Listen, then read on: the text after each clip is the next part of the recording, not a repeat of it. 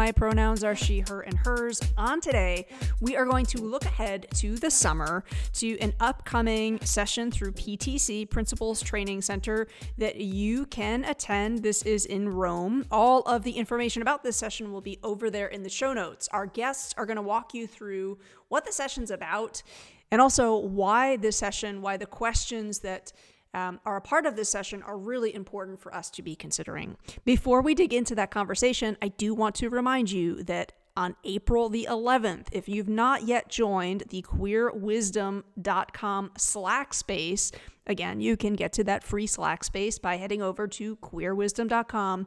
On April 11th and 12th, author Catherine Locke will be there to field any of your questions about their work asynchronously. Um, if, like me, you're a big fan of the book, What Are Your Words? This is a great opportunity to connect with Catherine Locke and to find out perhaps ways in which you can invite that author into your school.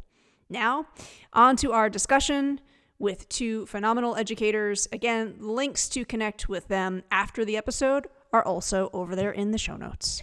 I am Shannon Leone. I use she, her pronouns, and I am currently a high school counselor at International School Bangkok.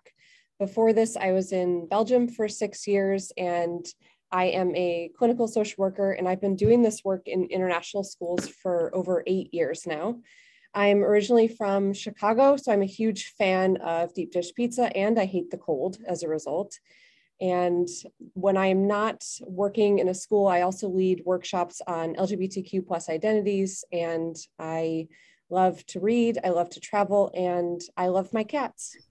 All right. Trisha, thank you for inviting me. Like I said, this is my first podcast. My name is Cheryl Ann Weeks. I am a high school counselor. I've been a high school counselor since 1997. I stopped counting the years, so I just say the year I started. I was born in Barbados. And so my favorite things in the world are the ocean, coconut water, coconut ice cream, and traveling. I grew up in Boston. I moved to Boston when I was 11 and I'm really excited about being a school counselor internationally. I've been doing that since 2010 and I've lived in a couple of different countries. I don't have a favorite. People always ask me, um, what is my favorite? Uh, recently, I started a consulting business called Weeks Enterprise, where I plan to do workshops for educators and community organizations around consent and mental health and positive self talk, because those are my favorite things to talk about with my students. And so I thought, what a better way to, to talk to educators about those same things. That's fantastic. Thank you, Cheryl Ann. And we'll be sure to include the link to your consultancy over in the show notes because I, you know, it's interesting. The last few episodes have had a few conversations about just usualizing conversations around mental health, um, how in the world of education, um, you know, just sort of talking about the reality that it's something that we're all working on, um, you know, especially right now, um, and and maybe just like normalizing, get help when you need it, um, and um, uh, you know that's uh, it's good for us to do that. It's good for us to take care of ourselves, and it's great for us to be in communities where those conversations are safe so thank you both for for giving up some of your time. We are together today uh, to talk about your upcoming PTC. That's the Principals Training Center, an upcoming PTC session that you have that will be in person in Rome, uh, July 11th through to the 15th. Uh, and I, I just want to quote from the overview first. Quote International school counselors have a professional and ethical responsibility to continuously grow their awareness, knowledge, and skills around cultural diversity, equity, and inclusion to be effective practitioners. There is a growing body of research that demonstrates the impact that school counselor advocacy plays on contributing to equitable and inclusive schools. End quote. So I kind of want to hear the story about how the two of you have come to co-facilitate uh, this and, and maybe just ask you to point to a situation, uh, an incident, an anecdote that has done the most to influence your work in designing this session. Okay, um, Kristen reached out to me, I want to say in December, um, on a recommendation from Ellen Mahoney, who runs Sea Change Mentoring the Sirkulus Institute. Ellen knew me, our paths crossed over the last year and a half through the self care and mental health work that I've done with ALOC. And ALOC is the Association of International Educators and Leaders of Color. And it was started by Kevin Simpson.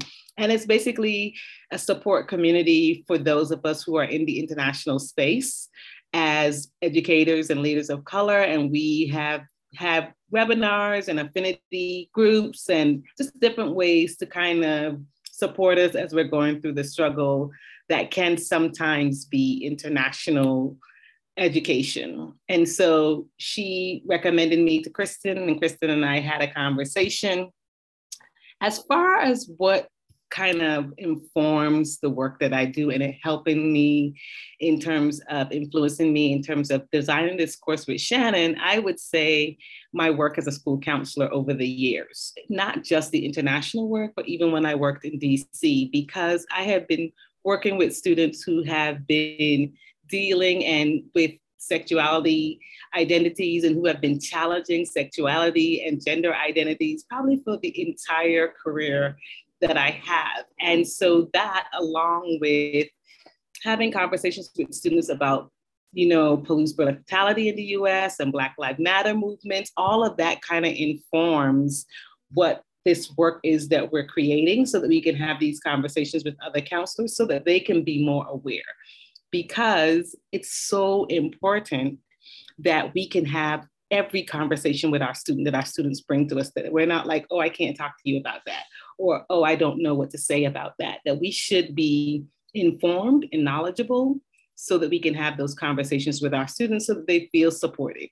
For, for me, with getting involved with this, this was such a, a random thing that came across, um, that I came across. I, I have a coworker here who's led the PTC courses before, and I'd been aware of the courses, but I had never been able to attend them. And I, to be honest, I didn't really know there was a counselor training center portion of this. So when this came up, I was really excited about it and really excited to see that they're looking at their material and they want fresh ideas and fresh takes on the subject.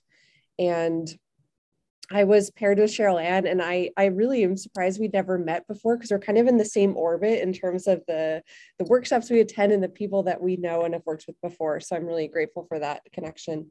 And I, I think for me, when I was first looking at the course, it, it, it still feels like a big task to rewrite a curriculum and to rewrite the course itself. Um, it used to have a different title, so this year we're going in a different direction. Um, and this idea of culturally responsive counseling, it's more than just counseling. I think that's something that has, that's come up for us. It's not just for counselors who are already seasoned counselors, for example. It's also for folks that really want to deepen their understanding of um, diversity work and equity and inclusion, justice work, uh, knowing more about LGBTQ plus identities, uh, we're going to cover a lot of things in just a short amount of time, but I think for for me, I'm I'm viewing this as the PD I I, I wish I'd had a couple years ago.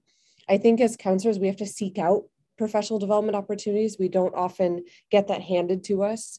Oftentimes, they're just geared towards teachers or administrators. So this feels really important to be creating a space for counselors and, and for folks that want to be counselors or just want to know the subject um, I think that's that's where my interest levels come into that. And I just a little anecdote to highlight why this feels important to me is that I, I remember vividly my first week when I was at my last school in Belgium. I was paired with a new student who had just uh, come out as transgender and wanted to know how we could support him in this process of transitioning into the new school.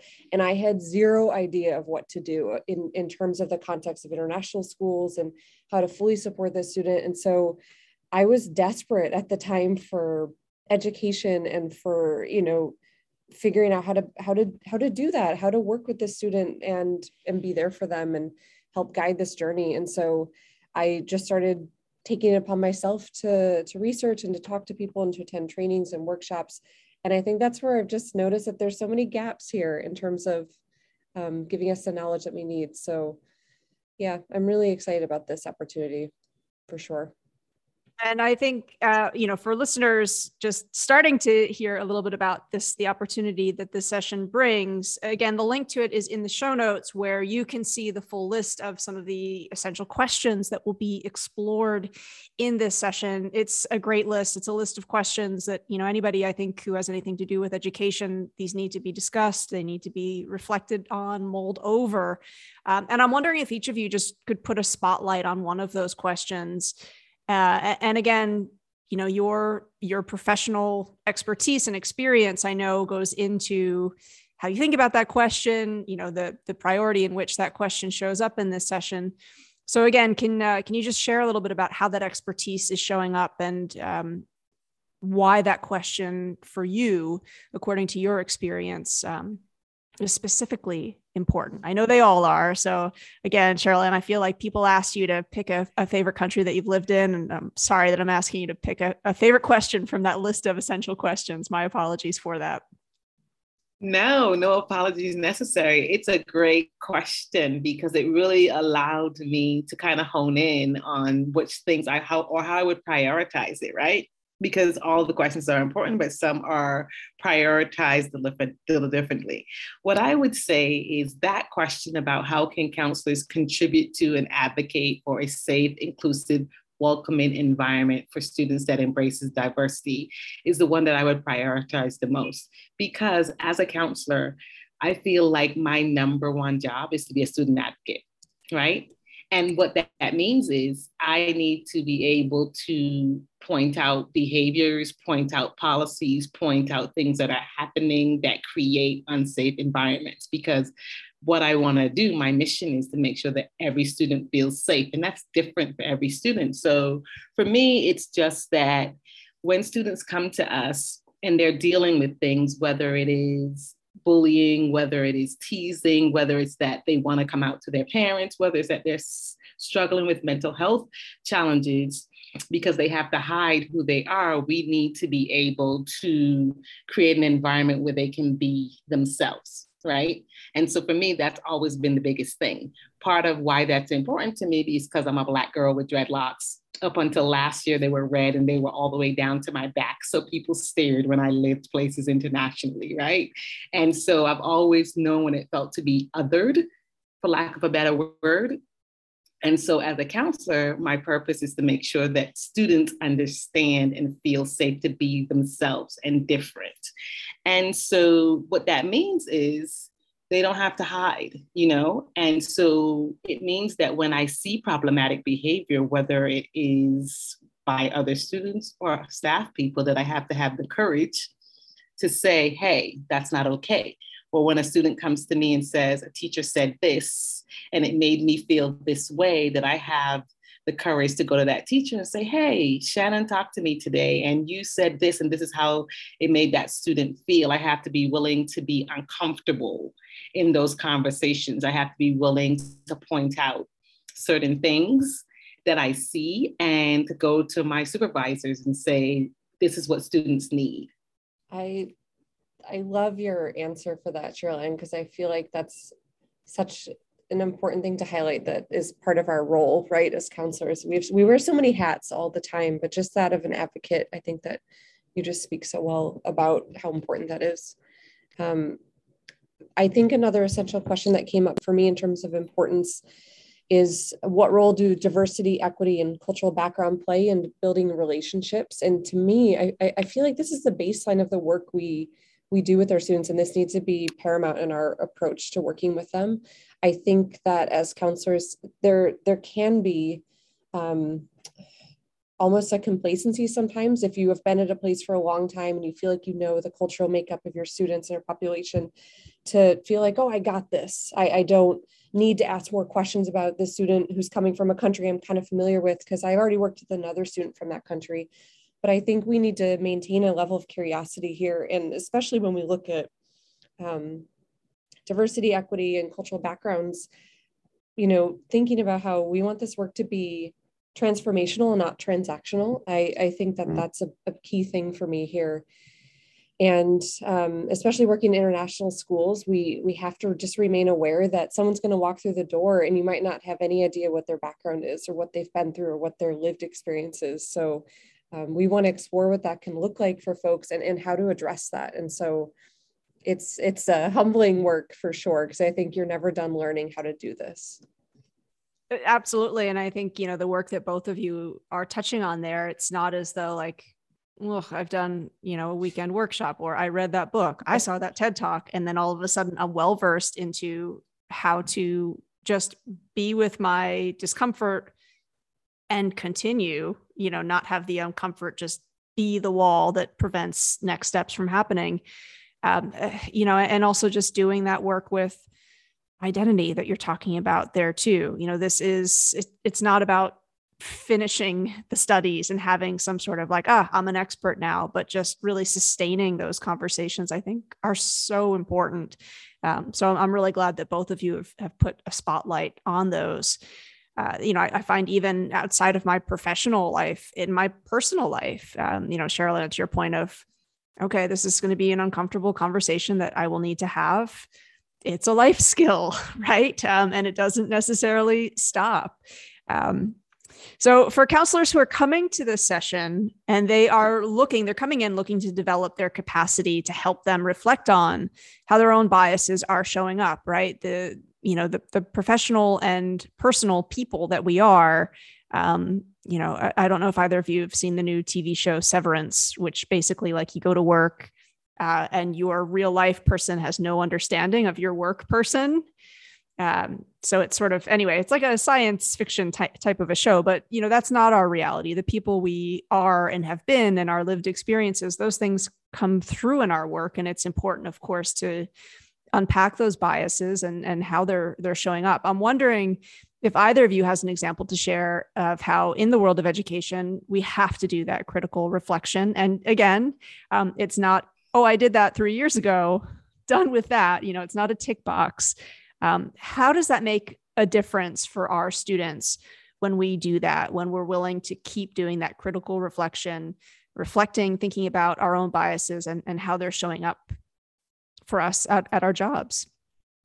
I think it's important that we remain vulnerable and open to learning, right? So, like you said, Trisha, it's not like you can say, I know this already and I'll never keep learning. You have to be willing to look at your biases, to look at your privileges, you know, I think it's critical to making students feel seen. We need to walk the walk because, you know, students see us sometimes as adults who say something, but we don't really follow through because we say we're going to do something. The policies at school say this is going to happen, but when things happen, we shy away, right?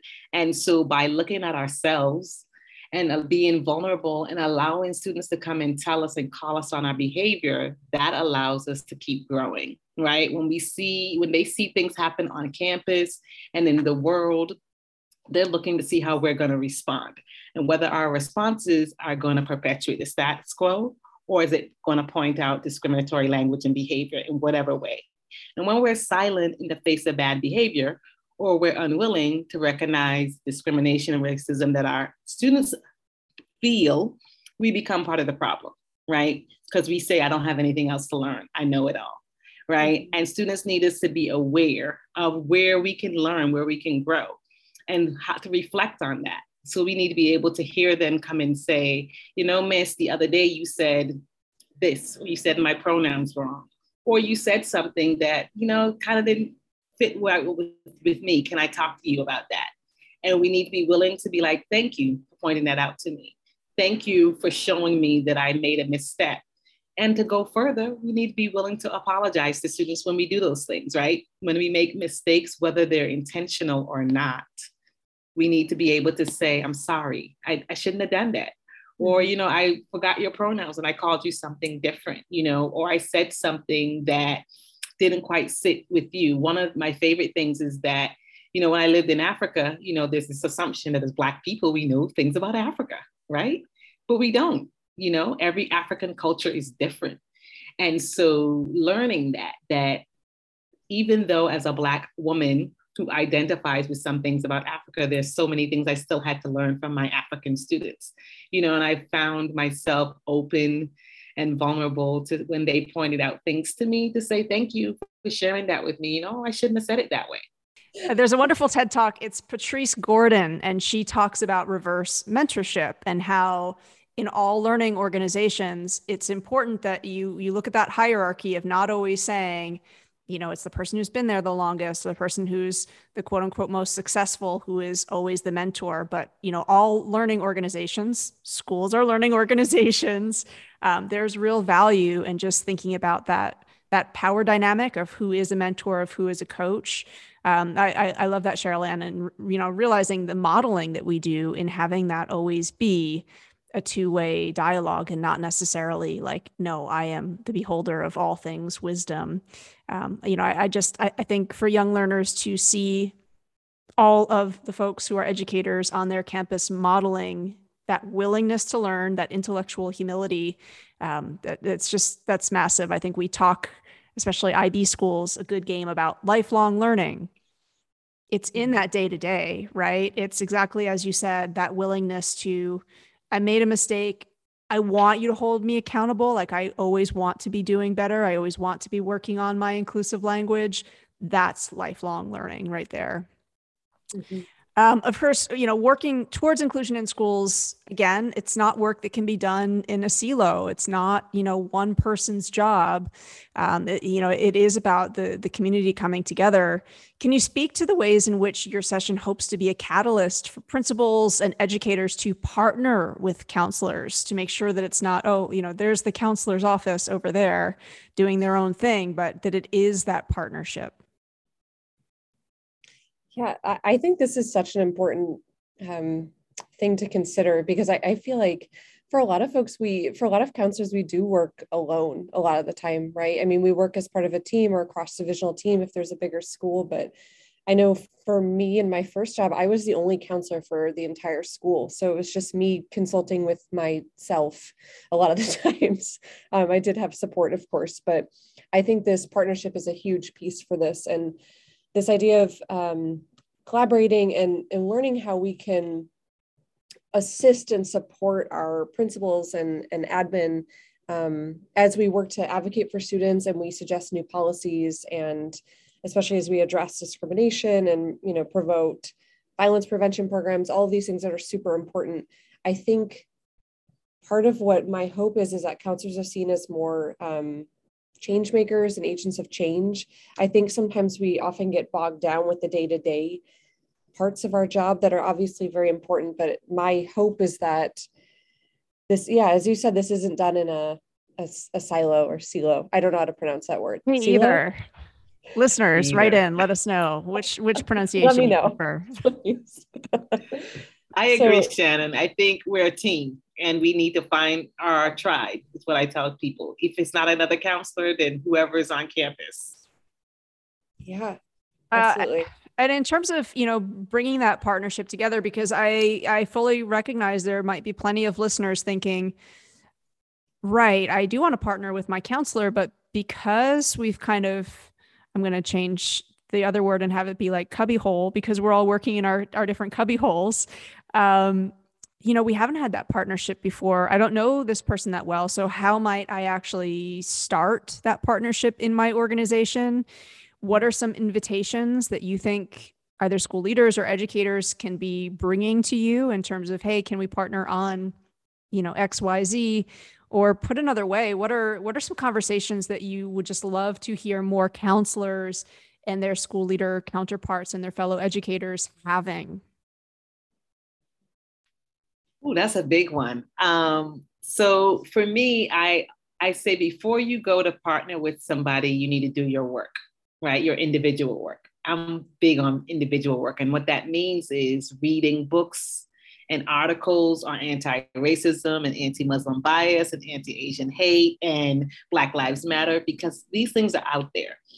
TED Talks and the Anti Defamation League. You know, there's so much resources out there. And here's what I love to tell my students Google is a great resource. And so I'll say that start there. Start there by knowing something and knowing what you want to partner on. Go ahead and read and educate yourself first. And then once you've done that, and you're like, oh, I really want to work with this, and go to your counselor and introduce yourself and say, I am Cheryl Ann, and I teach whatever. And you know, I saw this great article, or I saw this great TED talk, or I read this great book.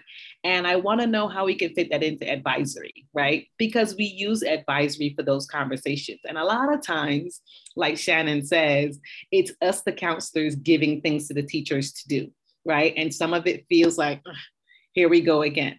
But what we would love, and I mean it, what we would love is for a teacher to come and say, you know what? I read this and I really, I've heard this podcast. Oh my goodness. And the conversation was so great. Can we figure out a way to fit this into advisory? Can you help partner with me and come into my class and have this conversation with my students? Because then we see that there's buy in, that it's not just something that we're giving to you. So that's what I would say. And of course, I have a list of people to get started, but I'll do that at the end, or I'll send it to you, Tricia, so you can put that list along with it. Um, the book that I read recently that I really enjoyed is it's called This Book is Anti-Racist by Tiffany Jewell. It's an excellent book. And here's why I love that book because it's easy to read and it has activities at the end of each chapter. So I say if you want to start with a book, start with that one. But you can start with TED Talks, articles. I I, lo- I love that, and we I would love to have that that list as well. I think that's a really great um, way to approach that invitation. Is let's gather around this resource. Um, you know, let let's just sort of because it's it's almost sort of like you're inviting a silent thought partner to the conversation um, and I like how, in a way, that sort of we can begin to formulate our opinions. We can begin to have this conversation. And it doesn't necessarily mean me disagreeing with you, you disagreeing with me. Let's let's again kind of have this this third party resource um, as a place to to kind of um, you know just be the catalyst for that conversation. That's a that's a really great way of framing it.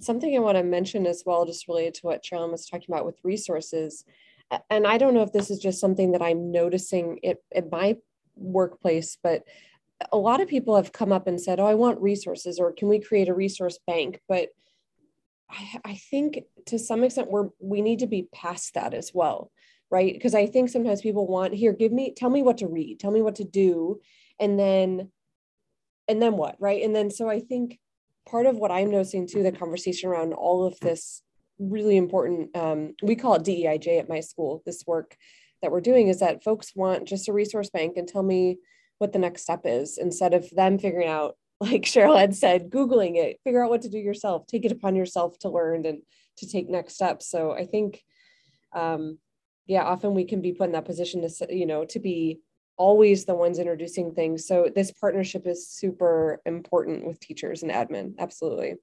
Help us do this work together Right. Lastly, uh, I'm sure there are listeners that are hoping to connect and learn with both of you. They might not, um, you know, be in that position to be on a plane to Rome this summer. So for those who, um, you know, they, they can't make it to Rome for PTC, they want to connect with you. What's your preferred way for folks to reach out? How else might they learn with you? Um, what are some other ways that you love partnering with schools or individual educators? So I they can reach me first through my website, weeksenterprise.com, or they can reach me on Twitter, Baygen Weeks, or they can check find me by my name, Cheryl Ann Weeks on LinkedIn, or through my community efforts with ALOC. I do a lot of work with ALOC. Um, we actually have an affinity group that I do, which is called Self Care Sundays. And we meet once a month and we kind of just talk with educators of color about what they're dealing with. My favorite things to talk about, like I said, is mental health, consent, boundaries. Boundaries is really, really, really important. And a lot of times we struggle with how to do that professionally. It's my favorite thing to help people think about. So reach out. Sounds great. Thank you uh, for me, I sometimes can be seen on Twitter. Sometimes I forget I have a Twitter, but I, I do occasionally use it. It's uh, Miss Shannon L. And also on LinkedIn as well, Shannon Leone. And I'm active in ISCA as well. And um, looking ahead, I'm going to be doing a workshop with IRCOS, hopefully in person in the fall, but most likely virtual. We'll see what happens. But um, yeah, if anybody has any questions about the work that Cheryl and I are doing or want to chat about either the course with the CTC or just with us in, in general, we'd love to chat and connect. Absolutely. Thank you so much, Tricia, for having us for this conversation. Right, great. Yes, I mean, thank you. Thank, thanks, thanks to you both. I mean, you know, when you're putting together a session like this, and when you're co-facilitating, um, I find often co-facilitation demands more planning, but it also means it's professional development for self. So I know that you're both really busy um, working on on all of that. So thank you for for being so generous with your time, listeners. All of the links that you've heard us refer to, as well as their Twitter handles, will be over there in the show notes. Reach out. Hopefully, you can connect uh, and register for their session. That is this July in beautiful Roma. So thanks to you both. Um, and who knows, maybe we'll have another conversation down the road. Um, you know, co-facilitation is something I've been thinking a lot about um, and, just sort of, again, how powerful it is for us um, as educators to go through that process, especially like in the situation you're in where this is not my my friend who I've worked with for forever, who is, you know, across from me in the hallway. I think there's there's real value um, in in working closely in this way with people who are not necessarily, you know, our lifelong buds. In in a weird way, that that's almost been more of a transformational learning experience for me. I don't know. So no I pressure. Agree. I hope it is for you, but no I, pressure. No, there. I agree. I people would not know now that I, we didn't know each other before this because if they listened into our conversations when we're planning, it feels like we're old friends, but we didn't meet before this. Um, and I think it's been a great learning um, opportunity and exercise for me. I will speak for myself. Um, I'm learning a lot from Shannon and I'm learning a lot about the topic. Um, and so I look forward. Come join us in Rome. I look forward to it. Come.